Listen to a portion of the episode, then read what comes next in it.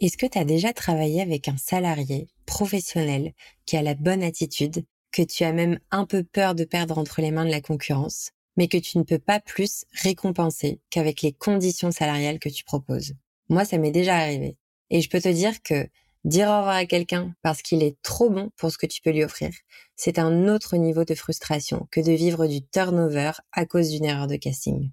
Si tu ne veux pas que ça t'arrive ou tu ne veux plus que ça t'arrive et que tu as envie d'offrir à ton équipe des avantages autres qu'une petite augmentation tous les six mois, des heures sup et une mutuelle cool, alors je te recommande de découvrir BND. BND, c'est un catalogue d'avantages pour les employés de restaurants qui ne peuvent pas bénéficier davantage de comités d'entreprise, comme par exemple les tickets resto. D'ailleurs, si tu prends cet exemple précis, tu vois très vite que les tickets resto ne sont qu'à moitié remplacés dans les petits restaurants une partie est remplacée par les avantages en nature, les repas, mais l'autre partie qui est le pouvoir d'achat dans d'autres commerces n'est pas complétée. Et le truc, c'est que ce sont pas seulement tes salariés qui sont, entre guillemets, privés d'un avantage. C'est aussi toi, en tant qu'employeur, qui est démuni d'options quand il s'agit de récompenser ton équipe sans pour autant vider ta trésor. Si tu t'inscris sur la plateforme BND, tu pourras offrir à tes salariés une variété d'avantages en plus de leur salaire, en plus de leurs primes, en plus des repas ou même en plus des frais kilométriques si tu le fais déjà ou autres avantages. Ce sont aussi des avantages qu'ils ne trouveront pas chez les autres employeurs. Et ça, ça va t'aider à stabiliser ton équipe sur le long terme, mais aussi à tirer ton épingle du jeu quand tu auras besoin de recruter des nouveaux salariés. Alors je vais ajouter à ma recommandation un petit disclaimer. La plateforme BND est une solution toute récente et en développement. Cependant, elle est déjà ouverte aux inscriptions et d'ailleurs, des dizaines de restaurants dans toute la France proposent déjà les avantages disponibles sur la plateforme à leur équipe. Franchement, ça me fait tellement plaisir de pouvoir donner un peu de visibilité sur Passe-moi à ce service qui demain fera, j'en suis certaine, partie des indispensables à avoir dans sa mallette de resto employeur.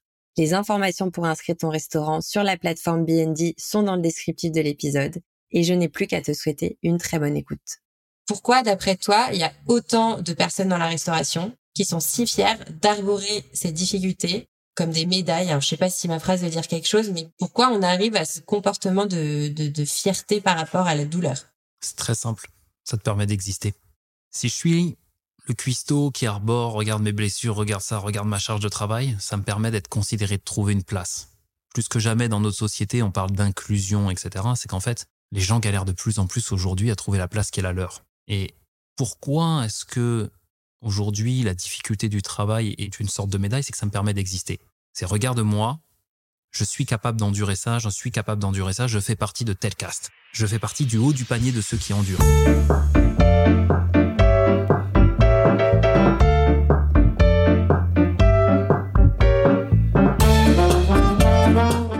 Bienvenue sur Passe-moi le sel, le podcast destiné aux restaurateurs et restauratrices qui ont compris que pour bien développer leur resto business, ils devraient, à un moment donné, relever la tête des opérations pour construire une meilleure stratégie. Je suis Laurine Blandin et Passe-moi le sel, c'est le podcast dont j'avais désespérément besoin quand je gérais des restaurants. Si tu souhaites accéder à encore plus de conseils gratuits, inscris-toi dès maintenant à ma newsletter ou alors offre-toi mon e-book sur les 45 meilleurs outils de formation d'une équipe de restaurant. Tu accèdes à ces deux ressources exclusives via un lien dans le descriptif de l'épisode. Et si tu apprécies le travail qu'il y a derrière ces conversations riches en contenu, n'oublie pas de noter le podcast 5 étoiles. Je te souhaite une bonne écoute et une journée cool dans ton restaurant.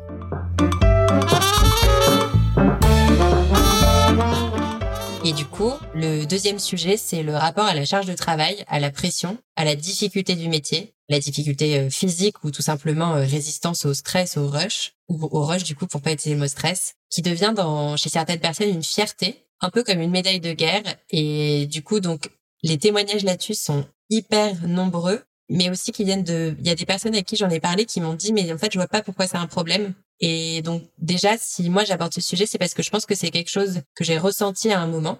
Mais j'en suis sortie parce que j'ai compris que ça ne me convenait pas, en fait, que du coup, bah, j'étais euh, fière de pouvoir assumer une charge de travail énorme, mais en fait, euh, ma santé euh, bah été flinguée quoi. Donc euh, ça m'intéressait pas. Je peux le faire, je suis contente de savoir que je peux le faire, mais par contre ça m'intéresse pas. Mais il y a des personnes qui vivent toute une vie comme ça, qui craquent à répétition, qui vont travailler, euh, qui tombent tout le temps malades, qui ont tout le temps mal quelque part, qui ont des cernes énormes, qui se blessent, enfin vraiment, euh, et qui en sont fiers parce que c'est dur, mais j'arrive à le faire. Pourquoi, d'après toi, il y a autant de personnes dans la restauration qui sont si fiers d'arborer ces difficultés comme des médailles. Alors, je sais pas si ma phrase veut dire quelque chose, mais pourquoi on arrive à ce comportement de, de, de fierté par rapport à la douleur? C'est très simple. Ça te permet d'exister. Si je suis le cuistot qui arbore, regarde mes blessures, regarde ça, regarde ma charge de travail, ça me permet d'être considéré, de trouver une place.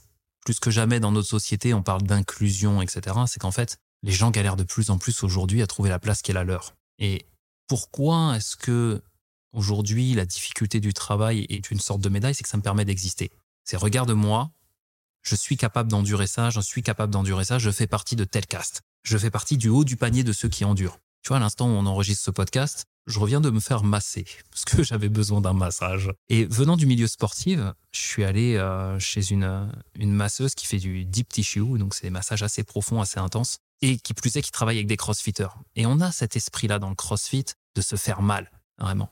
Et moi, j'en suis sorti il y a quelques années, mais j'ai été longtemps, longtemps, longtemps là-dedans dans le milieu du sport. Il fallait que je souffle, il fallait que je prenne des coups, mais vraiment au premier degré. Hein. J'ai fait des sports de combat pendant des années. Il fallait que j'ai mal. Ça me permettait de me sentir vivant, de me sentir exister, et limite de le revendiquer. Tu vois, c'était, j'étais celui qui sort sa zone de confort, celui qui se bute à l'entraînement et je me suis mis dans des états incroyables. Et là, je suis sorti de ça. Et tout à l'heure, elle me massait et forcément, elle m'appuyait sur certains endroits. J'avais mal et je lui dis, et puis elle me dit, ah, mais Déon, t'es un petit faible, toi, et tout. Bon, bah alors déjà, je t'emmerde, hein, mais, euh...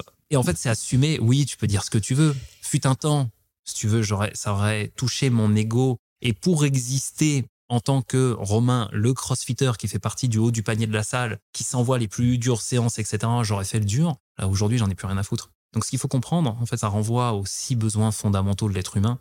Et peut-être qu'on peut lier certains autres sujets dont on va aborder aujourd'hui à, ça.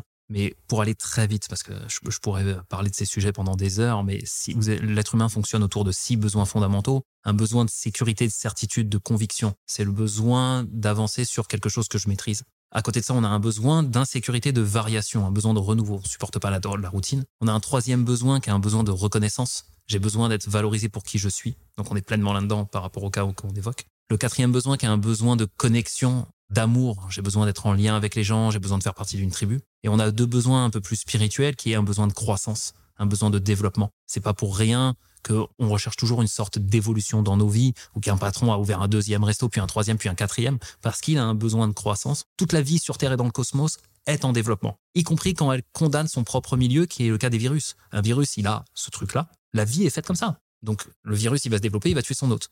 Bah, l'être humain, il fait pareil. Il se développe sur Terre, il est en train de tout bousiller. Mais on pourra que faire de la croissance écologique, mais on pourra pas faire de décroissance parce que ce n'est pas dans le rôle de la vie, ce n'est pas dans nos gènes en fait, et on ne fonctionne pas comme ça. Et le dernier besoin, c'est un besoin de participation, de contribution. J'ai besoin de me sentir connecté à quelque chose. Donc les besoins s'expriment en permanence, en tout temps, il y a des dominances, mais quand il y a une personne qui a un fort besoin de reconnaissance, qui a besoin d'être valorisée, le fait d'arborer ses blessures de guerre de cuisine, le fait d'arborer qu'elle se met une charge de travail phénoménale, ça lui permet d'exister, ça donne un sens à sa vie à sa personne. Donc là, par contre, on rentre sur des trucs un peu plus psycho, tu vois. Et ce qu'il faut, c'est que cette personne qui a besoin de reconnaissance, tu lui donnes une reconnaissance sans pour autant valoriser la charge de travail. Tu peux, par exemple, mettre en place un système de valorisation sur l'efficience et la productivité. Je vais te valoriser parce que non seulement tu as fait un très très très bon travail, mais tu l'as fait en très peu de temps. Et je vais te valoriser encore plus parce que tu t'es respecté. Parce que c'est-à-dire que tu n'as pas fait d'heure sup, par exemple. Tu vois. Donc, il peut, il peut y avoir ce truc-là. J'adore cette idée. J'adore cette idée parce qu'en plus, du pour les personnes qui nous écoutent, quand on avait euh, parlé de cet épisode avec Romain, tu m'avais dit un truc, c'est que, ok, il y avait un sujet qui était euh, comment est-ce qu'on fait pour intégrer une équipe qui cultive cette culture un peu de euh, récompenser ou en tout cas ne reconnaître que le, le quand ça fait mal et en tout cas valoriser quand ça fait mal. Et tu m'avais posé une question et du coup, euh, je remets les gens en contexte parce que ça avait eu énormément de valeur pour moi et j'ai même pu le en reparler avec euh, des restos clients euh, avec qui je travaille en ce moment. Tu m'avais dit, mais quand toi, ça t'est arrivé de faire du bon boulot et que c'était pas pour la charge de travail que tu t'imposais, pourquoi t'es resté Genre, je sais plus comment tu l'avais formulé, mais tu m'avais dit, enfin, t'as gardé ton boulot et comment ça se fait? Et du coup, bah, la réponse résume tout ce que tu as expliqué il y a un instant. C'était les bons résultats me suffisaient pour exister et j'en étais satisfaite et je trouvais le moyen de me faire valoriser pour ces résultats. Et quand ça m'est arrivé, j'étais aussi manager d'autres personnes et du coup, c'était pas toujours évident de les faire exister grâce à d'autres choses que euh, tu travailles beaucoup, du coup t'es trop fort et tout. Mais du coup, euh, ça avait énormément résonné et je m'étais rendu compte que c'est vraiment à cette époque de ma vie que je suis sortie de ce côté euh, médaille de guerre parce que t'as bossé comme une dingo. De toute façon, au niveau management, on a encore beaucoup d'évolutions à faire. Hein. Il, y a, encore, moi je l'ai vécu quand j'étais dans le salariat. Le management a la culpabilité, le management a l'objectif financier, mais qui aujourd'hui fait de moins en moins de sens aujourd'hui, plus que jamais, je vois des gens, on parle de quiet quitting, de trucs comme ça, qui en fait en ont rien à foutre d'une augmentation. On a besoin, bien sûr, de pouvoir payer son loyer, son électricité, ceci, cela. Mais les gens sont prêts à sacrifier quelques euros pour un confort de travail, pour plus de temps pour soi, pour ceci, pour cela. Et ça, tant que les gens l'ont pas intégré et continuent de promettre des primes, mais vous êtes à l'ouest. Parce que, en fait, c'est pas, je suis pas prêt à avoir plus d'argent pour me faire insulter. Je préfère avoir moins d'argent, mais être respecté. Tu vois. Et, donc, en termes de management, tu soit je manage à la culpabilité, au coup de bâton et au reproche, soit je manage à la valorisation, à l'objectif. L'objectif, pas l'objectif que financier ou l'objectif de résultat, mais à ton objectif perso. Laurine, tu fais partie de mon équipe. Demain, c'est quoi tes ambitions? Où est-ce que tu te vois dans un an? Qu'est-ce que tu aimerais pouvoir porter comme projet au sein de notre boîte? Là, je nourris le besoin de croissance et de contribution et qui te rendrait heureux demain. Si toi, Laurine, demain, je devais te recruter, ça, c'est les questions, les recruteurs vous pouvez poser. Hein. Qu'est-ce qui te donnerait envie de passer les dix prochaines années dans ma boîte? Et là, vous allez l'avoir. Il y a fort à parier que c'est pas l'argent. Il y a fort à parier que vous allez avoir l'ambiance, le management, le rapport avec le patron, le fait que bah, des fois on se retrouve après le service tous ensemble. Il y a ce genre de trucs-là. Et c'est vos employés qui vont vous le dire. Donc le management par la reconnaissance des besoins de la personne et par une culture d'entreprise qui va favoriser ça. La place de l'humain. Aujourd'hui, plus que jamais, on prône, et, les gens se rendent compte de ça, et moi je trouve ça très très bien, les entreprises n'attirent plus par le salaire ou par le baby-foot euh, qui est mis dans la salle de repos, mais par la place que chaque individu va pouvoir avoir au sein de l'entreprise. Et vous allez avoir des gens qui vont énormément s'investir dans votre boîte parce que vous allez leur laisser de la place. Parce que demain, si moi je rentre, que j'ai pas, moi ça, ça a été mon cas quand j'étais dans l'imprimerie, je rentre au bas de l'échelle, on me dit Romain, qu'est-ce qui te motive? C'est quoi le, ton ambition à 5 ans? Bah moi, mon ambition, c'est d'être chef de service. Mon ambition, c'est de pouvoir avoir une évolution. Je peux pas avoir mon évolution à cause de mes diplômes parce que j'en ai absolument pas. Et c'est vrai, j'ai un BEP qui m'a jamais servi à rien et après je suis parti travailler tout de suite. Et donc, comment est-ce que en interne j'ai des possibilités d'évolution C'est quoi les perspectives de carrière Qu'est-ce que tu peux m'offrir là-dedans? Et moi, je suis prêt à me défoncer au travail pour ça parce que ça va me nourrir. Ouais. En fait, euh, dans ce que tu dis, j'ai l'impression que c'est une nouvelle unité de valeur. Donc, c'est pas des euros, c'est autre chose. Et qui a euh, peut-être plus de valeur ou en tout cas autant, mais qui est d'une valeur différente, qui est juste pas monétaire. Et j'aime beaucoup cette idée. C'est ça. Et, ça, vous pouvez pas le décider en amont parce que c'est un petit peu individuel, mais c'est pour chaque individu, chaque personne. Ok, c'est quoi tes objectifs à l'année? Et vraiment poser cette question parce qu'elle est, elle est bête, mais elle est puissante à la fois. Ok, qu'est-ce qui te donnerait envie dans l'année qui vient de rester encore avec nous? Qu'est-ce qui te donnerait envie d'être encore là dans cinq ans? Qu'est-ce que je pourrais faire Ok, pour que dans l'année qui vient, tu sois heureux de venir travailler? Que j'adore, c'est que ça ouvre la porte, mais c'est surtout euh, déjà ça ouvre la porte, alors que c'est rare dans un restaurant, en tout cas, euh, que la communication soit aussi fluide et que du coup on ouvre des portes sur des sujets comme ça. Mais je trouve aussi que c'est une question très engageante parce que la personne qui s'engage à exprimer ses objectifs et ses besoins et ses envies a déjà euh, je sais pas combien de fois plus de chances de les atteindre, mais surtout elle peut changer d'avis, elle peut les monitorer, vous pouvez les monitorer ensemble et c'est un petit peu un tronc en commun sur euh, pour monitorer le, suivi, l'évolution de cette personne et tout. Donc euh, j'aime bien cette notion de d'engagement mutuel. Toi tu t'engages à me faire confiance, à me dire ce que tu veux. Moi je m'engage à l'écouter, à faire ce que je peux pour toi. Je trouve ça top.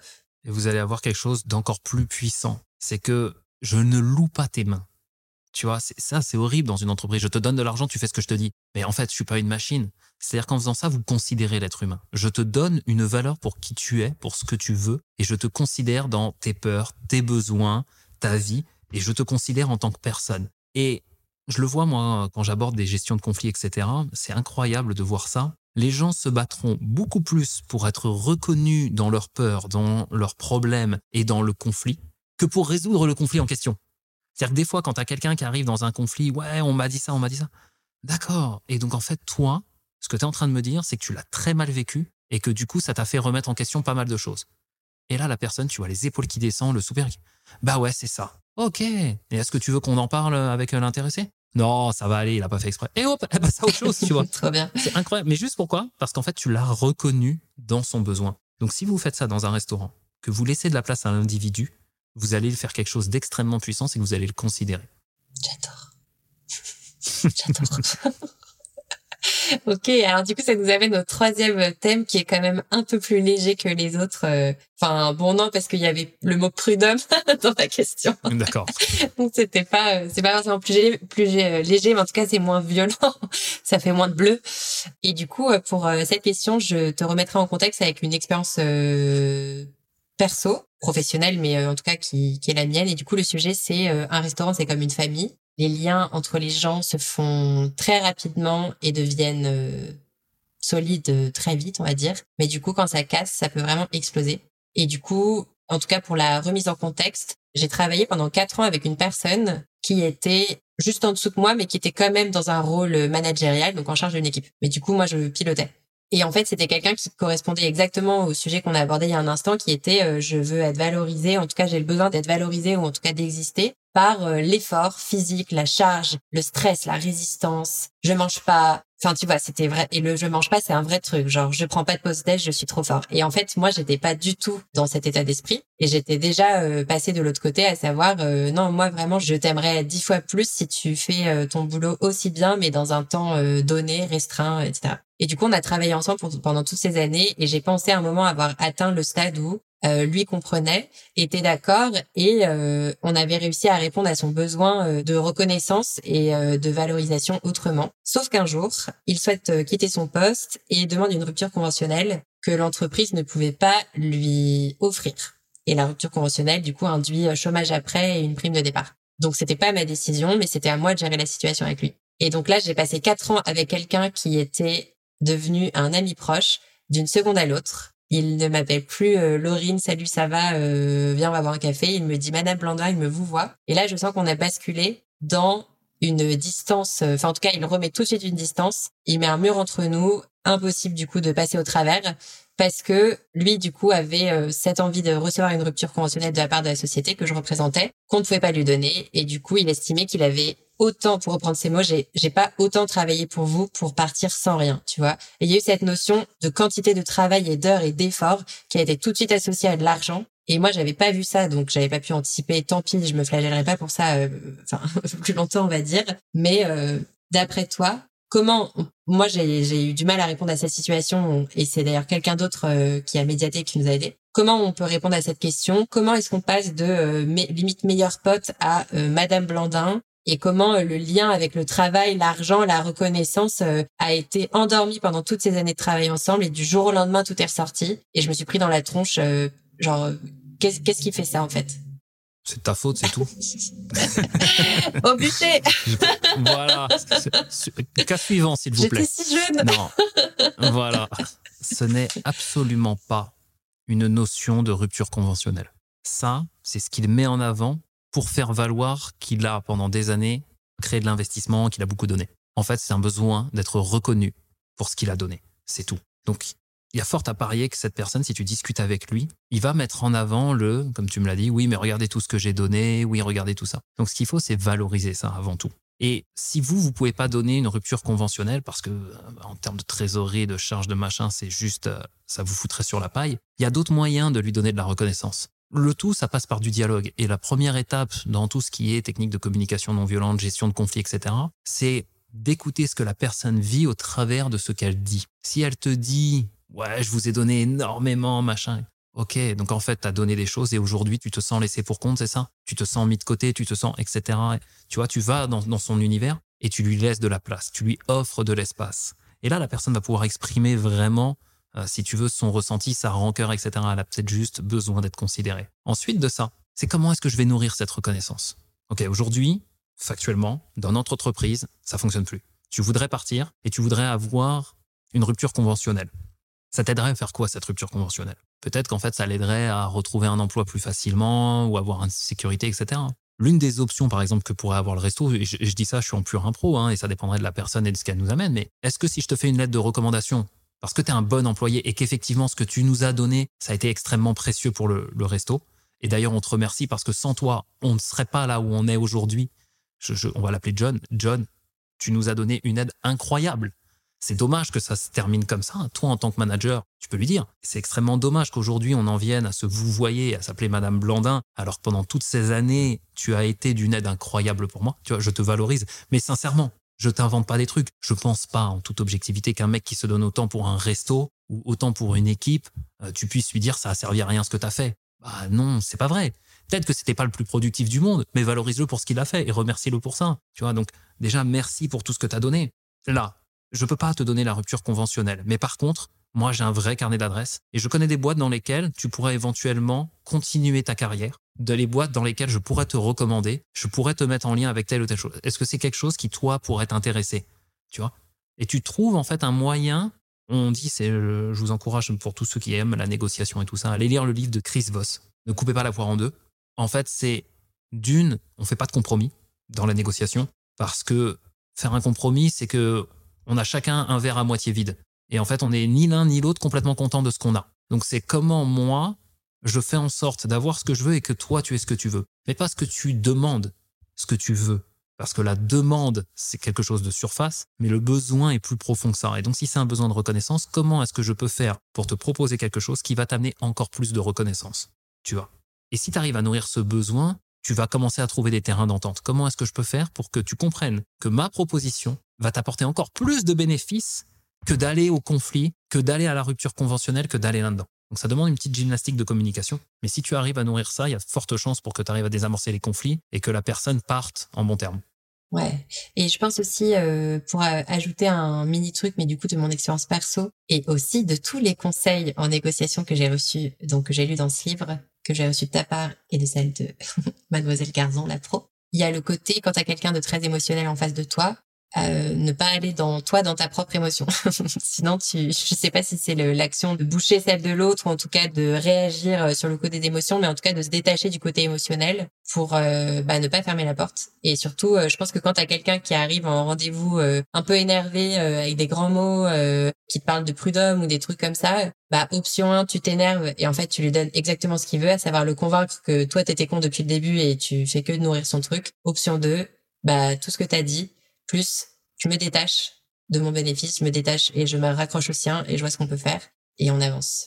Il y a quelque chose qui peut aider pour ça. Parce qu'en fait, l'idée de se détacher de l'émotion, c'est pas de la mettre sous le tapis. C'est justement tout l'inverse de ça. C'est un des process de la communication non violente. Hein. Le premier truc, quand j'ai quelqu'un qui rentre dans mon bureau ou autre, qui enfonce la porte, je fais le foot au prud'homme, espèce d'enfoiré. Ok, qu'est-ce qui se passe en moi? Ok, là, j'ai un employé qui rentre dans le bureau, qui est en train de me mettre un coup de pression phénoménal. Qu'est-ce que je ressens? J'ai les mains moites. Voilà. J'observe que j'ai les mains moites, j'ai le cœur qui s'accélère, j'ai envie de l'insulter et de le cartonner. C'est quoi l'enjeu pour moi? Ok, je reconnais ma propre émotion. Ok? Deuxièmement, ce que la personne est en train de me dire, ça ne reflète que son avis, que sa vision des choses, que en fait il me parle de lui, il me parle de sa frustration. Ça ne veut pas dire que je suis vraiment un enfoiré. Ok? Donc premièrement, je reconnais mon émotion, je la lie à un besoin et je m'écoute. Quand je dis je m'écoute, ça ne veut pas dire que j'explose. Ça veut dire je laisse de la place à mes ressentis. Ok, je les reconnais. Le simple fait de nommer votre émotion hein, va diminuer son intensité de manière considérable. C'est simple. Hein. Ce que j'ai dit tout à l'heure, quand je disais pour désamorcer le conflit, tu commences par écouter la personne. C'est valable pour vous aussi. Si moi, je ressens une émotion forte, je vais lui laisser de la place, je vais l'écouter, je vais la nommer, ce qui va me permettre ensuite de m'en détacher. Et dans un second temps, je laisse de la place à la personne. D'accord, tu veux me foutre au prud'homme? Bah, tu veux peut-être qu'on en parle avant parce que peut-être que c'est pas nécessaire. Peut-être que je peux faire quelque chose en amont qui va faciliter. Et hop, et là, j'ai amorcé le dialogue. Mais avant tout, j'ai laissé de la place à la personne. Tu vois, on dirait que tu es énervé. Est-ce que tu veux qu'on en parle? Mais ça, je ne peux le faire que si je suis OK avec mon émotion. C'est hyper intéressant. Et en fait, là, quand tu as dit la dernière phrase, j'ai commencé à, rigoler pour les gens qui peuvent pas nous voir parce que je pense à, je sais pas si c'était déjà arrivé d'être hyper énervé, la personne en face de toi te dit calme-toi.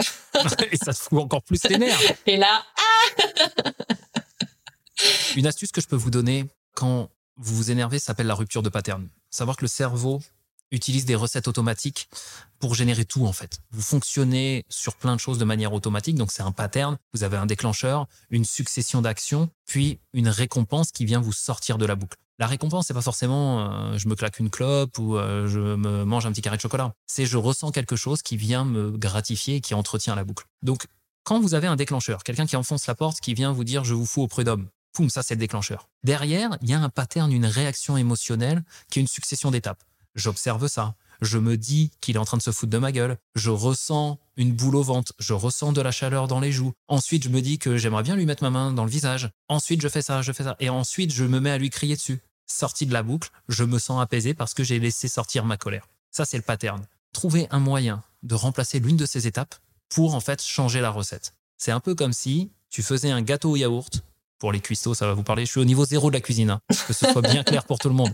Euh, bon, peut-être 0,5. Mais euh, si tu remplaces le sucre par le sel, tu obtiens quelque chose de dégueulasse. C'est plus du tout la même chose parce que tu as changé un ingrédient. Eh bien, dans votre recette pour l'énervement, changez un ingrédient. Et ça peut être un truc tout con, hein.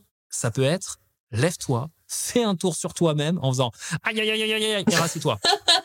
C'est tellement débile que tu vas voir la personne en face qui s'énerve, qui va genre, tu sais, qui va bugger parce que tu as fait ta rupture de pattern, tu as cassé ta colère, mais tu as aussi cassé son schéma de colère. Et en face, tu as l'autre qui va dire, mais qu'est-ce qu'il fait? Je te jure que j'ai déjà fait ce genre de truc avec ma fille. Ma fille, elle a trois ans et demi. Des fois, elle s'énerve. Elle est en train de crier. Une fois, elle a fait ça dans un supermarché. Tu vois, un enfant fait pas de caprice avant 6 ans parce que 5-6 ans parce que son cortex frontal ne gère pas les émotions. Donc c'est juste qu'elle a un débordement émotionnel. Et donc, ma, ma, puce, elle est vraiment adorable. Elle est pas chiante. Un enfant exceptionnel à l'image de son père. elle est, elle est, euh, je sais plus où. Et elle s'énerve à un moment et elle s'assoit par terre. Et moi, qu'est-ce que j'ai fait? Je me suis allongé par terre, mais dans le supermarché. Hein. Je me suis mis à rouler et je me suis relevé. Et là, elle m'a regardé, tu sais. Elle a pas compris. Je lui ai dit, c'est bon maintenant, tu peux remonter dans le, dans le caddie? Elle m'a dit oui. Et on a continué les courses. je venais de casser son schéma, en fait.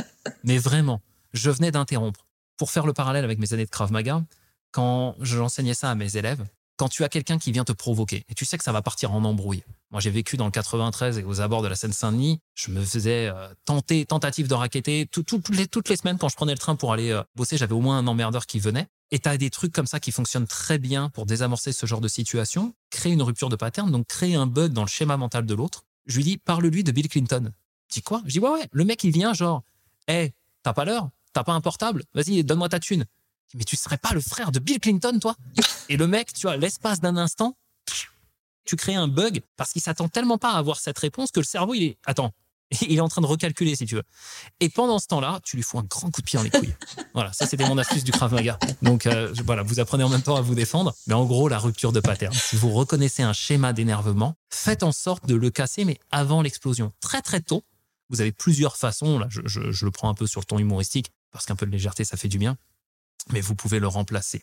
Moi, une fois, pour euh, calmer mon, mon ex qui s'était énervé, qui me gueulait dessus dans la cuisine, je me suis mis tout nu, je lui ai sauté dessus pour lui faire des bisous et je lui ai dit, ça m'excite quand tu me parles comme ça. je vous promets qu'elle s'est calmée.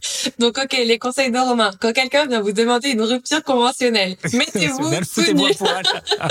Demandez-lui si c'est le et mettez-le dans le caddie.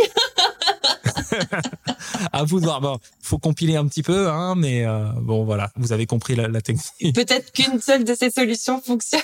On dira pas laquelle, démerdez-vous. Test and learn.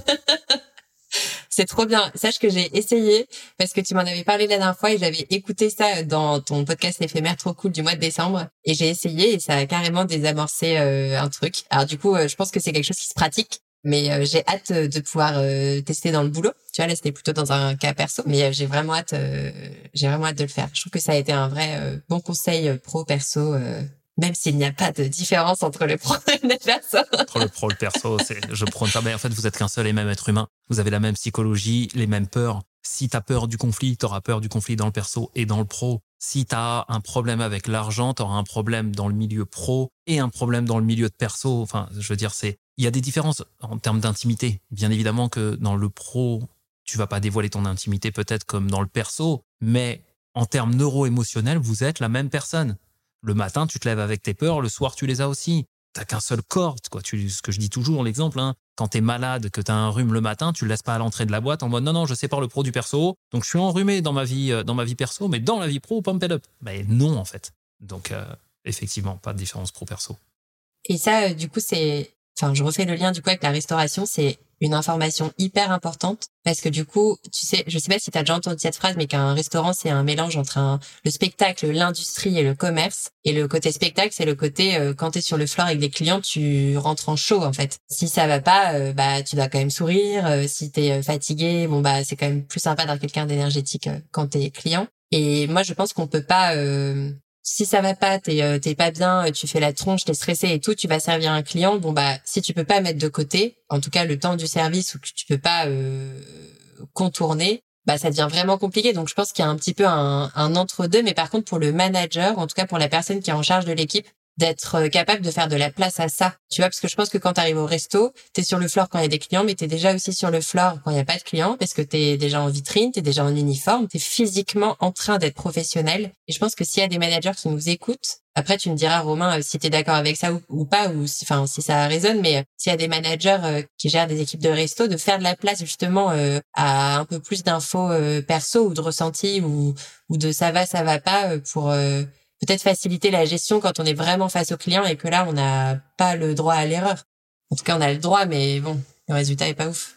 J'ai eu une discussion avec, euh, avec une personne il y a pas longtemps qui me disait non, non, mais chacun est responsable de ses émotions. Moi, le management euh, chez moi, c'est euh, tu viens ici, tu es au boulot, donc tu laisses tes problèmes à la porte. Ouais, bah c'est bien, on a managé comme ça pendant des années, les cas de burn-out explosent, etc. Donc en fait, c'est très bien, bah continue à faire de la merde et on verra bien ce qui va se passer derrière. Ça veut pas dire que tu dois devenir le psy des gens, bien entendu. Mais ça veut dire que si tu un employé qui arrive un jour, qui a pas dormi de la nuit parce que son gamin a été malade et qu'aujourd'hui il est un petit peu en dessous de son seuil de performance, ça peut être pas mal de le manager en sens, bon bah, qu'est-ce qu'on peut faire? Est-ce qu'il y a plutôt un poste ou un coin de la salle sur lequel on peut te mettre qui est un peu moins mouvementé? Tu vois de quoi tu as besoin? Et tu vois, juste d'adapter ça. Je fais un parallèle avec euh, la Coupe du Monde qu'on vient de vivre. Bon, moi, je l'ai absolument pas bouycoté. J'ai vraiment kiffé tous les matchs et j'ai regardé jusqu'à la finale. Et Didier Deschamps fait sortir Antoine Griezmann et euh, Giroud genre en première mi-temps. C'est quand même les, deux stars de l'équipe de France, il les fait sortir. Tu te dis, mais, qu'est-ce qui se passe? Et en fait, à partir du moment où il les fait sortir,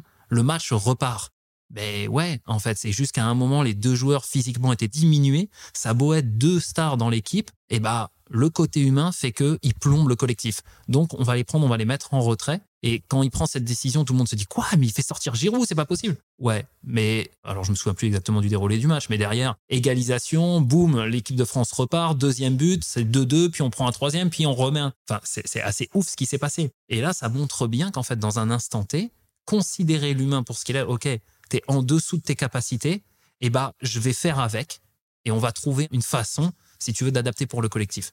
quand tu as quelqu'un qui arrive, qui est un peu en dessous de ses capacités ou qui vit une période difficile, le simple fait de le considérer et d'adapter l'ensemble de l'équipe pour ça fait qu'à un moment, bah, tu gères non plus l'individu, mais le collectif. Pensez à une chose dans les équipes, c'est que le tout n'est pas la somme des parties. Donc ça veut dire que c'est pas parce que tu vas manager indépendamment les personnes que tu vas avoir un collectif fort une chaîne a la puissance de son maillon le plus faible. Donc si le maillon le plus faible, c'est le manager, vous êtes dans la merde. Donc par contre, le manager, en le formant, en lui apprenant les bonnes méthodes, eh bien là, lui, il va pouvoir driver le collectif. Et dernier petit truc, ça dépend après, bien sûr, du, du, placement, c'est pas possible dans tous les restos. Mais moi, j'ai une crêperie à Montpellier, qu'une crêperie, euh, franchement, bonne, mais qui a rien de ouf. Par contre, le serveur, il est exceptionnel. Il nous fait marrer à chaque fois, il nous envoie des vannes, il nous envoie des trucs, et à chaque fois, on retourne là-bas. Après une conférence que j'ai donnée là en début décembre, on allé dans une brasserie parisienne, blindée de ouf. C'est vraiment pas mauvais. Mais par contre, les serveurs m'ont fait taper un fou rire. Alors, je vous donne une astuce. Allez, c'est cadeau, c'est la journée des astuces. Je ne comprends pas, moi, les serveurs qui viennent me voir en me disant un petit dessert? Comment ça, un petit dessert? Vends-moi du rêve, tu vois. Est-ce que vous voulez l'une de nos euh, délicieuses pâtisseries? Est-ce que vous voulez une gourmandise pour terminer Enfin, vends-moi du rêve, vends-moi pas un truc de petit? Et donc, je lui dis ça, moi. Vraiment, le serveur, je dis, mais pourquoi un petit dessert? Et le mec, il me regarde, il me dit, mais comment il se la raconte, lui? Et il me jette la carte sur les genoux et il me dit tiens choisis-le ton dessert mais, avec le sourire tu vois. Et, et moi ça m'a fait éclater de rire. Et, il revient genre cinq minutes après il me dit bon alors ça y est tu sais ce que tu veux là? Comme ça tu vois. Et en fait ils se sont mis à deux genre oh le client désagréable et tout ça. Et en fait ça a entretenu un espèce de jeu où moi je suis reparti mais avec un maxi sourire. Et j'étais vraiment content euh, d'avoir bouffé là. Résultat bah, j'ai envie d'y retourner de leur faire de la pub etc et ça a créé ce truc-là parce qu'ils ont pu se le permettre parce que le cadre pro faisait que ok c'est ok là-dedans. Ce que je veux te dire là-dedans, c'est que si toi en tant que par exemple serveur, t'as pas forcément le moral en débarquant. Moi, je faisais ça quand j'étais prof de crave. Je donnais des cours de sport tous les soirs de la semaine. Il y a des fois, j'avais pas envie. Et bah, quand j'étais là avec mes élèves, je faisais le con. J'allais chercher de la ressource, en fait. Si tu veux, j'allais amener le sourire, j'allais faire le petit effort supplémentaire qui faisait que j'avais un retour incroyable dans la restauration, comme dans le sport où moi j'étais, n'oubliez pas que les gens viennent s'offrir pour la plupart du temps un bon moment. Si vous nourrissez ça, si moi en tant que serveur, en tant que cuistot, Tu vois, un truc que j'adore dans un resto, c'est quand le chef, quand il peut se le permettre, sort et vient à chaque table dire alors ça s'est bien passé, etc. Je trouve ça exceptionnel. Tu vois, vous, vous apportez du kiff aux gens. Mais les gens vous le rendent. Il n'y a rien de pire dans un resto qu'un service qui est pourri, un serveur qui tire la gueule. Si tu as des difficultés dans la vie perso, et eh ben dans le pro, essaye au moins, quand tu es à la table, d'aller chercher du sourire, du soutien, du love en fait de tes clients en commençant par donner. N'attends pas que ce soit eux qui te sourient. N'oublie pas que des gens qui viennent chez toi, peut-être que le soir, il va te répondre un petit peu sèchement, genre Excusez-moi, c'est possible d'avoir la carte parce que ça fait 20 minutes qu'on attend. Toi, tu as la possibilité de désamorcer ça en y allant en disant oh, Excusez-nous, on est vraiment, ce soir, c'est un peu le rush, ce soir, on cavale un peu, j'ai complètement fait, c'est complètement de ma faute. Promis, vous allez avoir le meilleur des services jusqu'à la fin du repas, je suis là pour vous, aux petits soins. Et tu surjoues un petit peu le truc, tu vas voir comment la personne va l'accueillir. Donc, quand un petit moment de appuie-toi sur tes clients en leur envoyant un petit coup de love, tu vas voir ce que tu vas recevoir derrière. Tu vas créer du lien profond, tu vas nourrir le bon moment qui vont passer, et toi, du coup, tu vas ressortir de là avec le sourire. Mesdames et messieurs, c'était Romain Drouet. euh, bon, j'ai déjà dit euh, dix fois euh, très intéressant, donc pourquoi pas une onzième C'est hyper intéressant. Nous arrivons à la fin de cet épisode. D'habitude, je finis toujours par une petite question surprise, euh, pas si surprise vu qu'il y a plusieurs épisodes qui sont déjà lancés, mais c'est qu'est-ce que tu peux apporter pour rendre la restauration et l'industrie meilleure? Mais toi, tu as apporté déjà tellement de choses que du coup, je vais simplement te demander, vu que tu m'as dit que tu étais un cuisinier à zéro, c'est quoi ta recette préférée? Waouh Allez, spontanément, pendant des années, j'ai cuisiné un tartare euh, de saumon euh, fumé et saumon cru avec une petite mayonnaise maison, un petit zeste de citron vert avec un, petit, euh, comment ça s'appelle?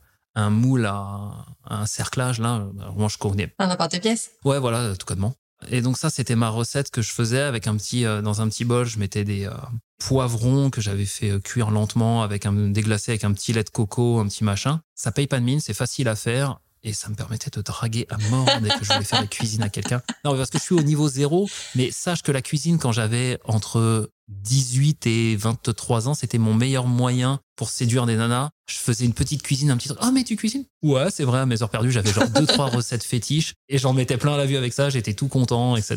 Donc euh, voilà. Je vais ajouter euh, à la liste des personnes qui pourront écouter cet épisode euh, les gens célibataires. ouais, ah, mais, mais bien sûr, bien sûr. Les célibataires, faites de la cuisine. Ça fait rêver. Franchement, moi, pour moi, c'est un outil de séduction incroyable. Et en plus de ça, tu fais la cuisine devant la personne parce que tu lui montres que c'est authentique. Et plutôt que de prendre l'apéro assis face à face, tu prends l'apéro, genre on est debout, je te fais la cuisine comme ça, on boit un petit verre de vin, en même temps il y a de l'animation, en même temps je bouge, en même temps tu découvres, en même temps je te fais goûter. Je pourrais être love coach, ok? Si dans une vie j'en ai marre. De... tu pourrais être itch. Euh, non, c'est pas Hitch, si, si, c'est ça. si, si, c'est ça. je suis beaucoup moins beau gosse que, que lui. Hein. Euh, donc, euh, bon. Tu pourrais être Fitch alors. Si tu... ok. J'espère qu'il n'y a pas un vieux film chelou qui traîne avec ça. Tu vois. On va découvrir un vieux porno des années 80. Fitch, expert en séduction. bon. Si jamais vous découvrez Fitch, mettez-le en commentaire de cet épisode. oh là là, je pensais pas terminer sur cette note, mais je suis trop contente parce qu'en plus c'est la fin de journée à l'heure où on enregistre. Du coup, je suis contente de finir la journée avec toi, de finir sur cette note de Fitch. et de pouvoir partir en week-end euh, pleine d'infos et j'ai euh, j'ai trop hâte de partager cet épisode. Est-ce que tu souhaites que des gens te contactent? Et si c'est le cas, je mettrai toutes tes infos dans la description de l'épisode. Oui, bien sûr. Il y a, euh, je suis essentiellement sur LinkedIn, donc si vous voulez suivre un peu mon contenu, en apprendre un peu plus sur les programmes que je fais, je fais pas mal de masterclass, de conférences, mais toutes les infos se retrouvent sur mon LinkedIn. Donc vous tapez Romain Drouet sur LinkedIn, vous avez tout ça que les gens te contactent toi. En fait, s'il y a un besoin auquel toi tu peux pas répondre ou un besoin managérial ou un truc, ouais, bien sûr, si je peux vous aider, avec grand plaisir. Trop bien. Merci Romain pour ton temps et pour tes blagues, mais surtout euh, pour euh, la richesse de ce que tu nous as partagé aujourd'hui. Je sais que ça va aider énormément de personnes. Vraiment. Euh, bah avec plaisir. Aucun doute. Donc merci d'avoir joué le jeu. merci à toi. Et bonne soirée.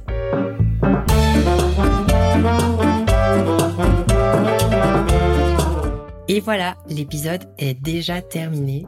Pour les auditeurs les plus pressés d'entre vous, j'ai comme d'habitude préparé un petit récap des apprentissages que Romain nous a partagés aujourd'hui. Le premier concerne une réaction très courante quand on est témoin ou carrément victime de violence dans le cadre de notre travail. La réaction est celle de ne rien faire, rien dire et peut-être même dans certains cas en rigoler. Romain nous explique que sous un très fort stress, le cerveau est obligé de réagir pour le soulager. Il va donc libérer des hormones qui vont venir nous apaiser. Donc parfois, on se met à rire. Parfois, il arrive que dans un restaurant, un collègue subisse des violences, verbales ou physiques.